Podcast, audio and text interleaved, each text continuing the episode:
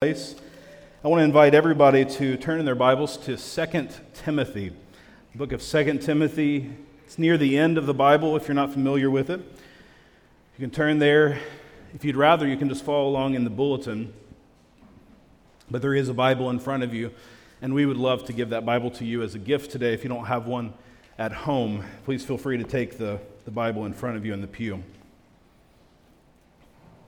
Continuing our series uh, in 2 Timothy, our practice here uh, about 70% of the time is to go straight through uh, biblical books, and so that keeps us uh, looking at things that we might be tempted to skip over, uh, hard things in Scripture.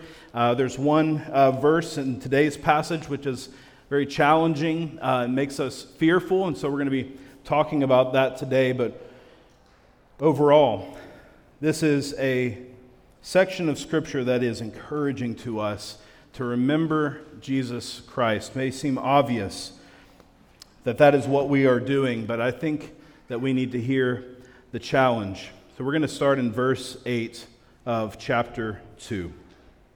Let's read together. Remember Jesus Christ, risen from the dead, the offspring of David, as preached in my gospel for which I am suffering, bound with chains as a criminal. But the word of God is not bound. Therefore, I endure everything for the sake of the elect, that they also may obtain the salvation that is in Christ Jesus with eternal glory.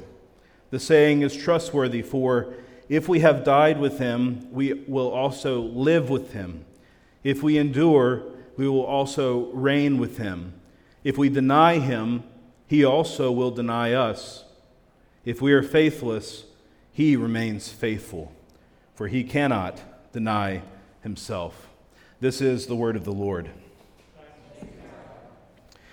When I was a, a sophomore in college, I spent a summer interning at a, a box factory, um, and uh, we made corrugated cardboard boxes. It was a summer of 80 hour work weeks, uh, hard labor, machine labor, um, made a lot of money, but it was grueling and it was uh, dangerous.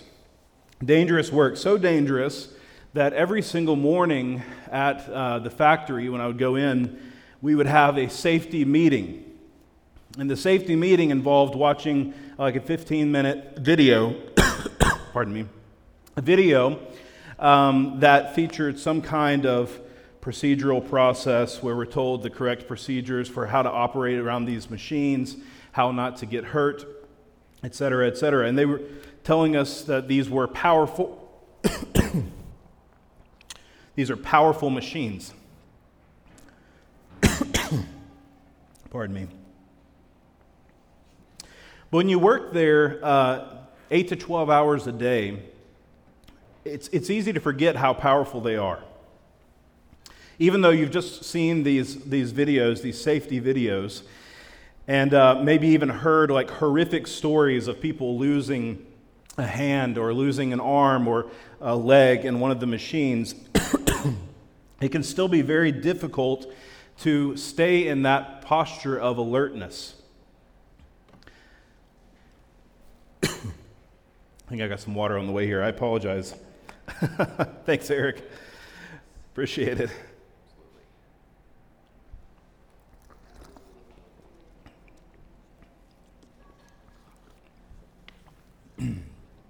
So I remember one time um, I was working on the floor on one of these 12 hour shifts, and I was singing to myself because everybody has earplugs in and it's extremely loud environment and nobody can hear if you're singing or not. So that's what I would used to do.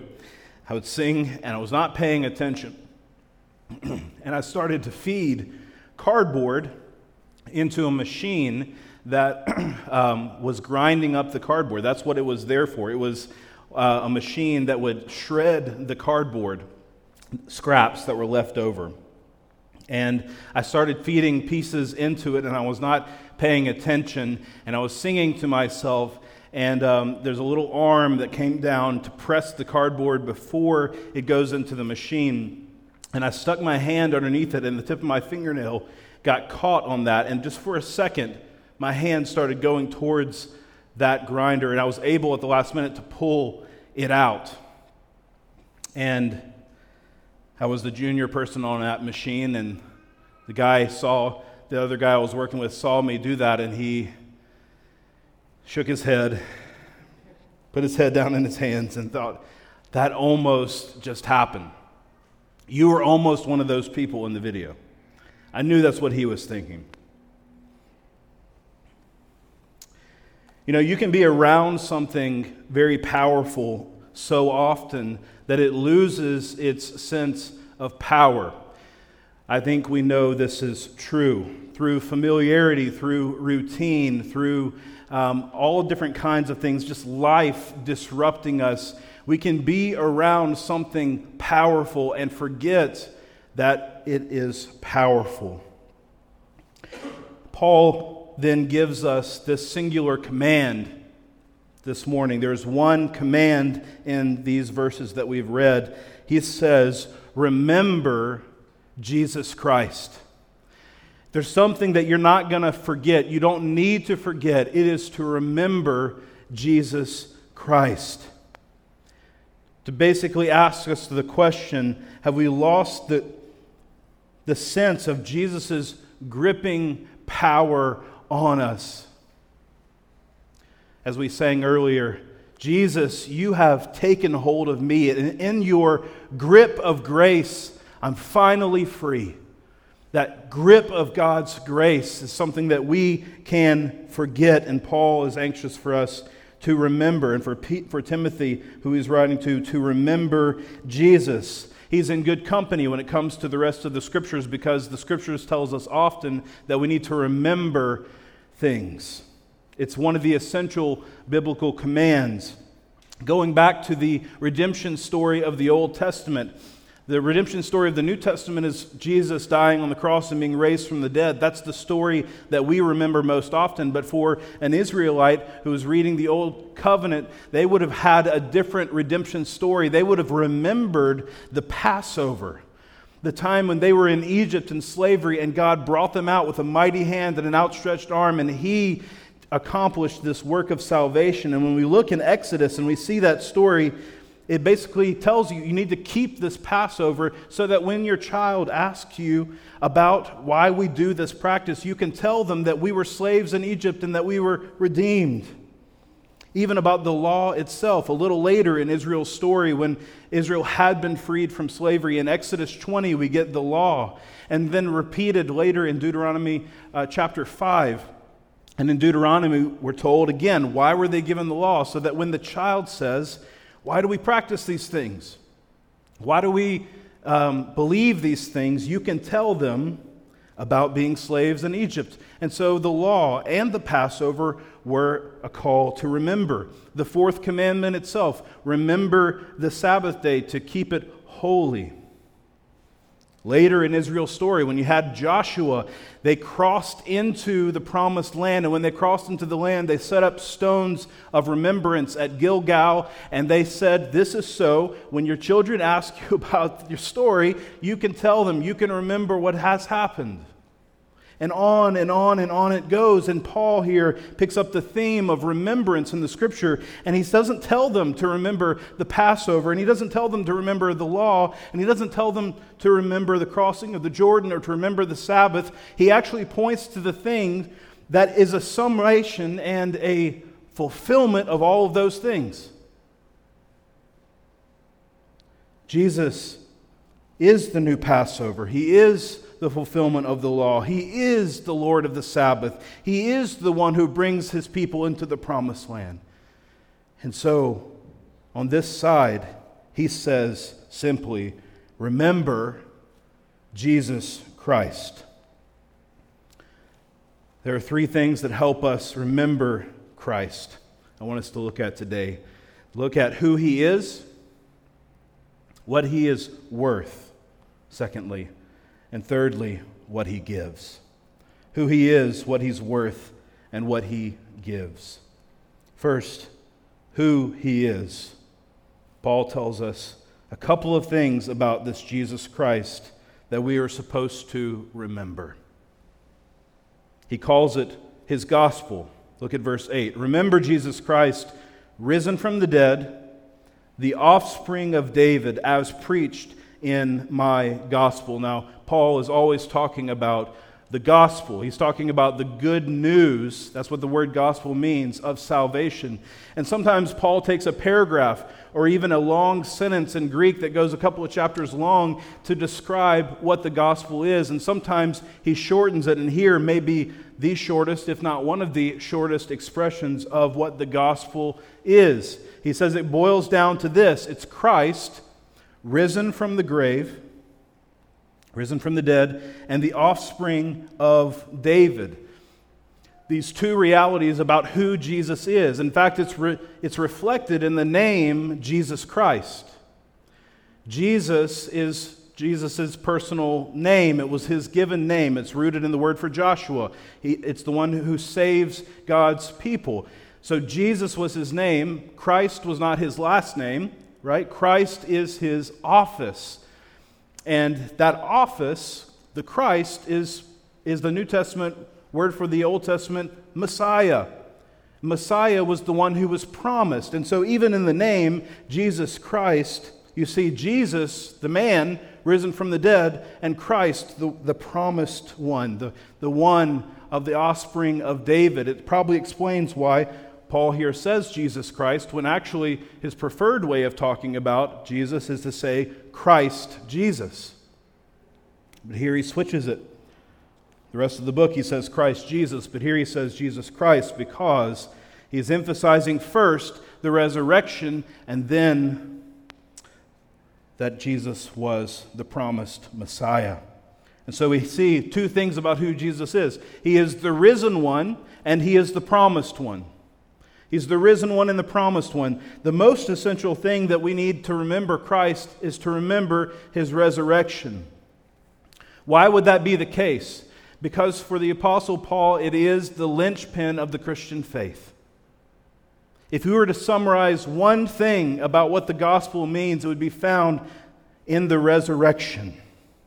As he says in 1 Corinthians 15, and if Christ has not been raised, then our preaching is in vain and your faith is in vain. That's how important it is. That's how essential it is for us to remember. If it's not true, then it's not worth anything that we're doing here. My preaching, my gospel message to you is in vain, and your faith is silly if the resurrection didn't happen. Why did the resurrection have such a privileged position? Why does he say that's the most essential thing? Because the resurrection is both our spiritual hope and our physical hope. And Paul talks about both of these things in his writings. He talks about the resurrection as our spiritual hope. Romans 6, he says, If you've been buried with him in baptism, then you are raised to newness of life with his resurrection. It's a spiritual reality. Paul often does this. He says the resurrection is proof that you have new life. If you have died with him, then you will live with him. He does it a little later in this passage in verse 11. If we have died with him, we also will live with him. It's a spiritual hope, but it's more than just a spiritual hope. It's a physical hope. In 1 Corinthians 15, he talks about Christ being the first fruits of the resurrection, indicating that there is a harvest to come a fuller harvest where we participate in the physical bodily resurrection. It is the hope for Rhonda Shank that we celebrated in her funeral yesterday. When she closes her eyes in death, she has a hope of the bodily resurrection, and she waits for that, even though she is in the presence of the Lord. And so Paul says, if there's one aspect of Christ that you need to be careful not to flatten, not to put down, and not to forget, it is the resurrection. Christ is the risen one, and he is the promised one.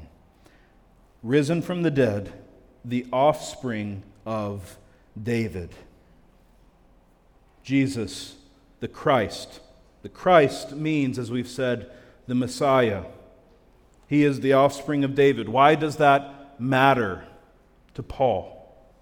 What is its significance? Well, it's significant because he's saying that God has been faithful to his promises. In 2 Samuel chapter 7, there is a covenant that God makes with his people, with David, and then his people after him. He says, You will always have a descendant on the throne who will always reign. And that is why when we come into the New Testament, the Matthew and Mark and Luke and John spend all of this time telling us that Christ came from the line of David. He is David's son, yet David's Lord. And we hear these two aspects that he is risen from the dead and that he is the Messiah. And I don't think that it thrills us sometimes the way that it did the first who heard this revelation of who Jesus is. You think about Luke chapter 24 when Jesus has been raised from the dead and he's on the road to Emmaus with two of his disciples who don't yet recognize him, and yet they've seen and heard that he has died. And as he is walking with them and talking with them, he says this Was it not necessary that the Christ, again, the word Messiah there, should suffer these things and enter into his glory? And beginning with Moses and all the prophets, he interpreted to them in all the scriptures the things concerning himself. This risen one then talks about being the Messiah. The risen one is raised from the dead, then says, But this is what was expected because I'm from the line of David. He summarizes himself the way that Paul does here risen from the dead offspring of David. And what is their response? Their response is that their hearts burn within them. And later, they don't know it's Jesus until later, but then they reflect back on it and they remember it was when he was, that our hearts not burn within us. Did it not burn within us when we heard him described as the Messiah? See, they remember Jesus, the risen one, the promised one, and it burned within them. That is what Paul is trying to communicate to Timothy here. Remember who he is, but also remember this, secondly, what he's worth. Look at verse 9. Preached in my gospel, for which I am suffering, bound with chains as a criminal. But the word of God is not bound. Therefore, I endure everything for the sake of the elect, that they may also obtain the salvation that is in Christ Jesus with eternal glory. For Paul, this reality of who Jesus is, this risen one and promised one, meant that he was willing to suffer for the name of Christ, to be associated as a criminal, bound with chains as a criminal. The word criminal there is the word for a violent criminal. It's the, the murderer, the, the traitor, the enemy of the state type of criminal. And that is who he has come to be associated with. And that makes sense historically because Nero, the emperor of Rome, has just burned Rome and he has blamed it on the Christians. And so Paul very likely was associated as a enemy of the state. And Paul says, it's worth it. Remembering Jesus Christ is more than just a theological reflection on his resurrection from the dead. Did it happen or not? Do I believe it? His promise, being the promised one, do we believe that he is the Messiah? That can be theoretical, it can be in our heads, but Paul says it's something worth staking your life on. He's doing this and saying this for the sake of the message to the elect. And he's saying it's worth giving my life over for this word that cannot be bound. I can be bound, but the word cannot be bound. And so he's saying, in effect, that Jesus is so good, that to remember him should be so good to us that he's worth whatever cost it cost us to endure with him to the end. I don't know how much it will cost each one of us to follow Christ. It is something individual and somewhat generational. We are not in prison this morning. Um, however, I do think that often this happens to us. When we have these moments where we are with other people or perhaps those who don't follow Christ, and something puts our faith in a compromising position, and we have this moment where we feel the pressure and think, is this the moment to say something? Is this the moment to do something? Is this the moment to distinguish myself? And what we often do in those circumstances is to find ways to avoid that pressure. Where Paul says, I'm willing to be counted as a criminal. Remembering Jesus means that we believe things about who he is, but also that we see that he's worth everything, whatever suffering it might bring to follow him. The third thing we need to see about remembering Jesus is this what he gives. We need to remember what he gives. Paul ends this passage with a poem or a song, probably in wide use, perhaps used in churches that he plants in their liturgy, in their time together. And he says, This saying is trustworthy. Verse 11. If we have died with him, we will also live with him. If we endure, we will also reign with him. If we deny him, he also will deny us. If we are faithless, he remains faithful, for he cannot deny himself. He tells us in a nutshell what Christ has given to us, and it's trustworthy. You need to remember these things. Four things that Christ gives, and they come in two pairs the first two and the last two. He says, first, Christ gives life, and then he gives dominion. Verse 11 If we died with him, we will also live with him. Again, the same language he uses in Romans chapter 6 to say, if you've died with Christ, if you've been buried with him in baptism, then you'll be raised to newness of life forever. We've made this point a number of times in studying 2 Timothy, as it is a theme for Paul, that life is found in Christ. He is the author of eternal life, and not just eternal life, but present life. Those who follow Jesus have abundant life. They have died to their sin and lived to Christ.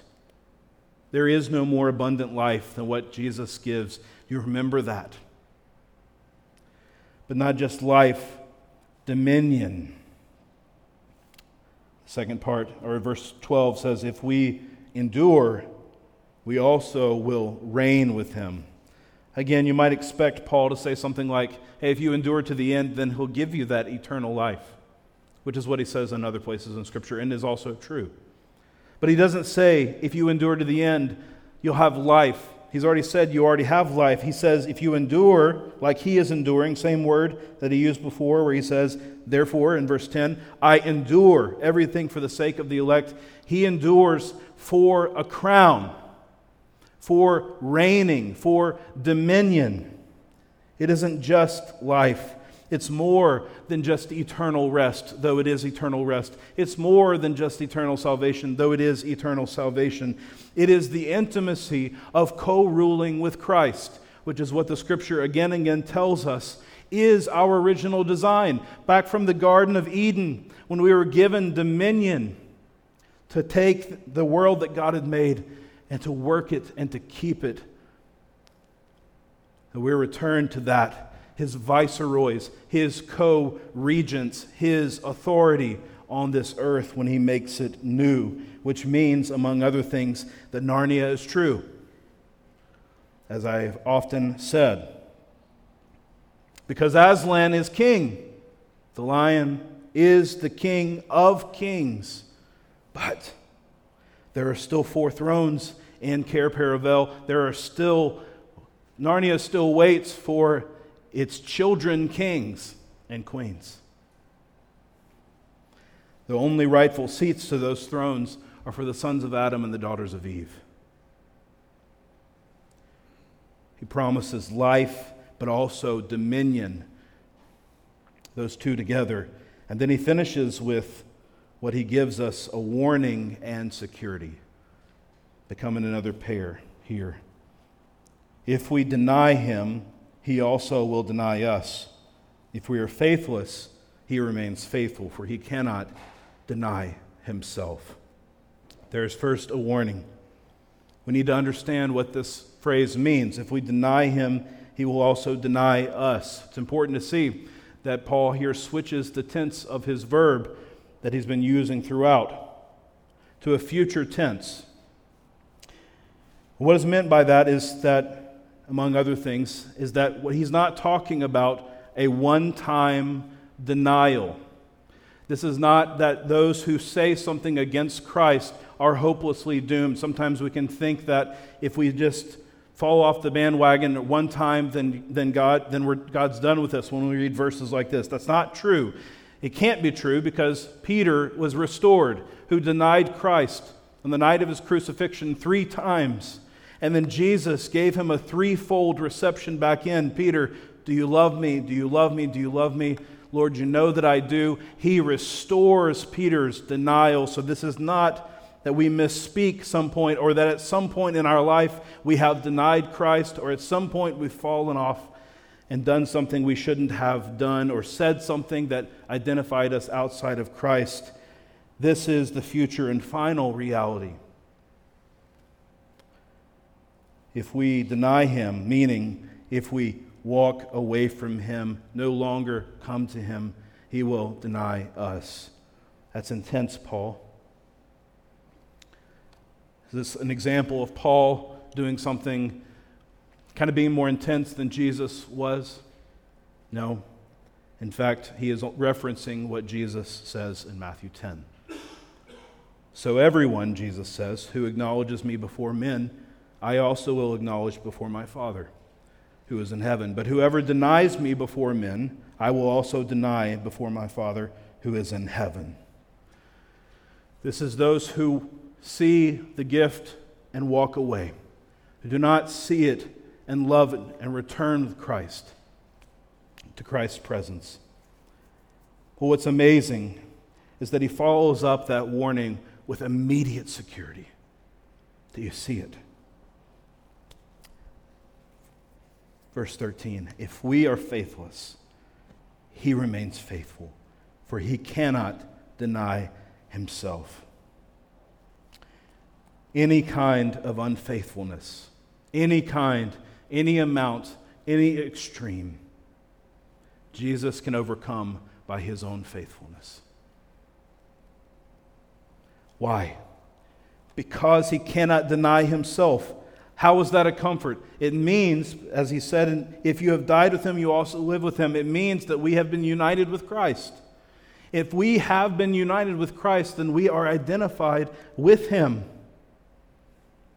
And so, even though you bring your unfaithfulness to that union, you bring some level of unfaithfulness, maybe a, maybe a great amount of unfaithfulness, maybe a lifetime of unfaithfulness, you bring to that union, it is not bad enough that Christ cannot overcome it because he cannot deny himself, and therefore, by extension, you, because you are united with him.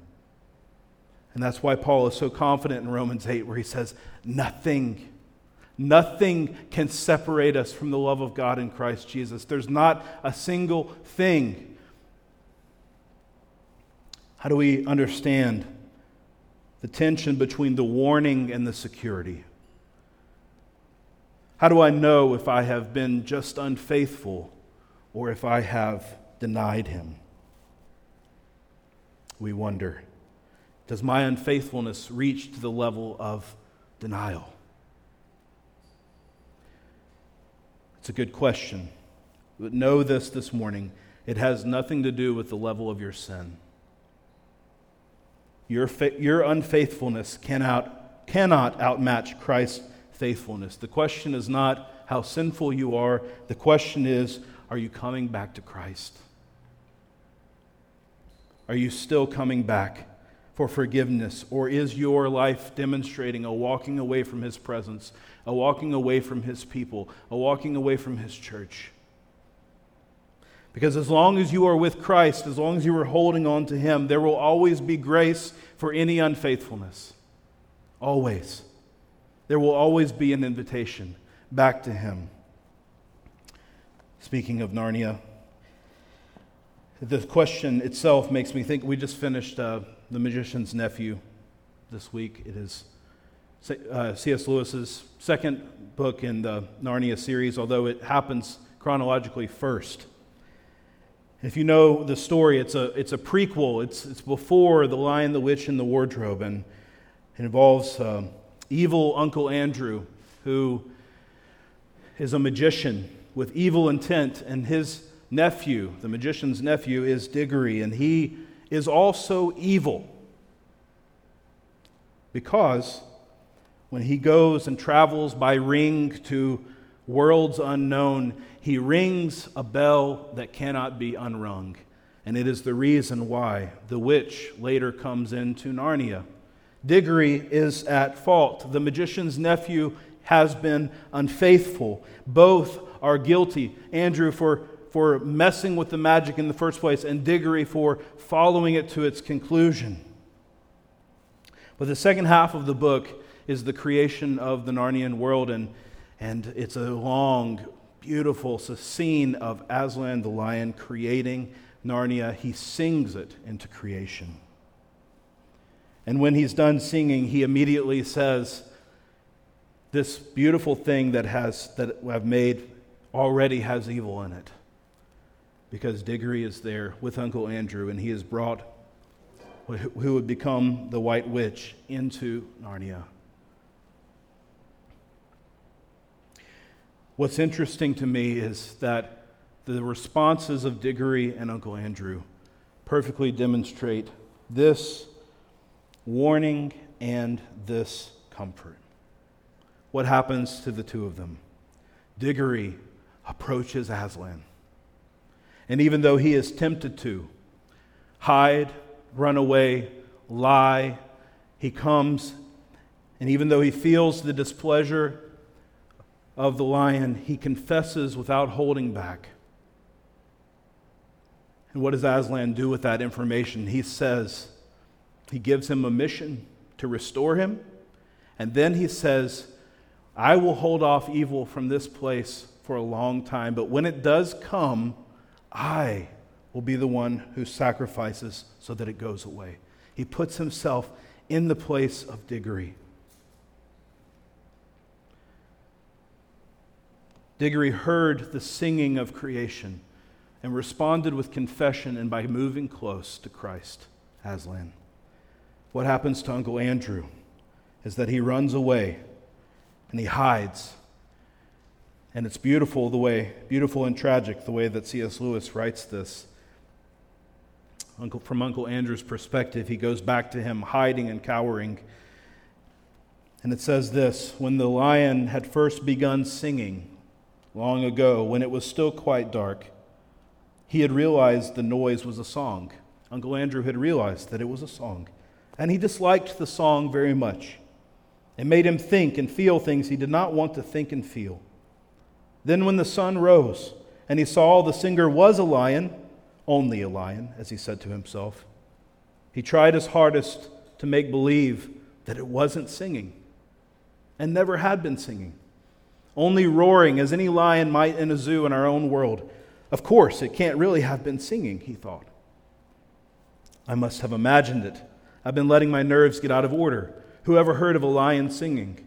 And the longer and more beautiful the lion sang, the harder Uncle Andrew tried to make himself believe that he could hear no singing, but roaring. Now, the trouble about trying to make yourself stupider than you really are is that you very often succeed. Uncle Andrew did. He soon did hear nothing but roaring in Aslan's song. Soon, he couldn't have heard anything else, even if he had wanted to. Diggory was unfaithful. But Aslan's faithfulness was more than his unfaithfulness. Aslan said, I will not deny myself. But Uncle Andrew denied that there was even a song in the world. This is the difference. Paul writes so that we would never forget the song. It is God's world, it's our Father's world. And His faithfulness is more than enough for any kind of unfaithfulness we have experienced or perpetrated this week. But we need to make sure that we're still hearing the song, that we come back into his presence, that we confess our sins, that we stay sensitive to him, and that ultimately we remember who Christ is, what he has done for us. He's been raised from the dead, he's been the promised one. And he gives us life and dominion and security forever if we walk with him. Let's pray.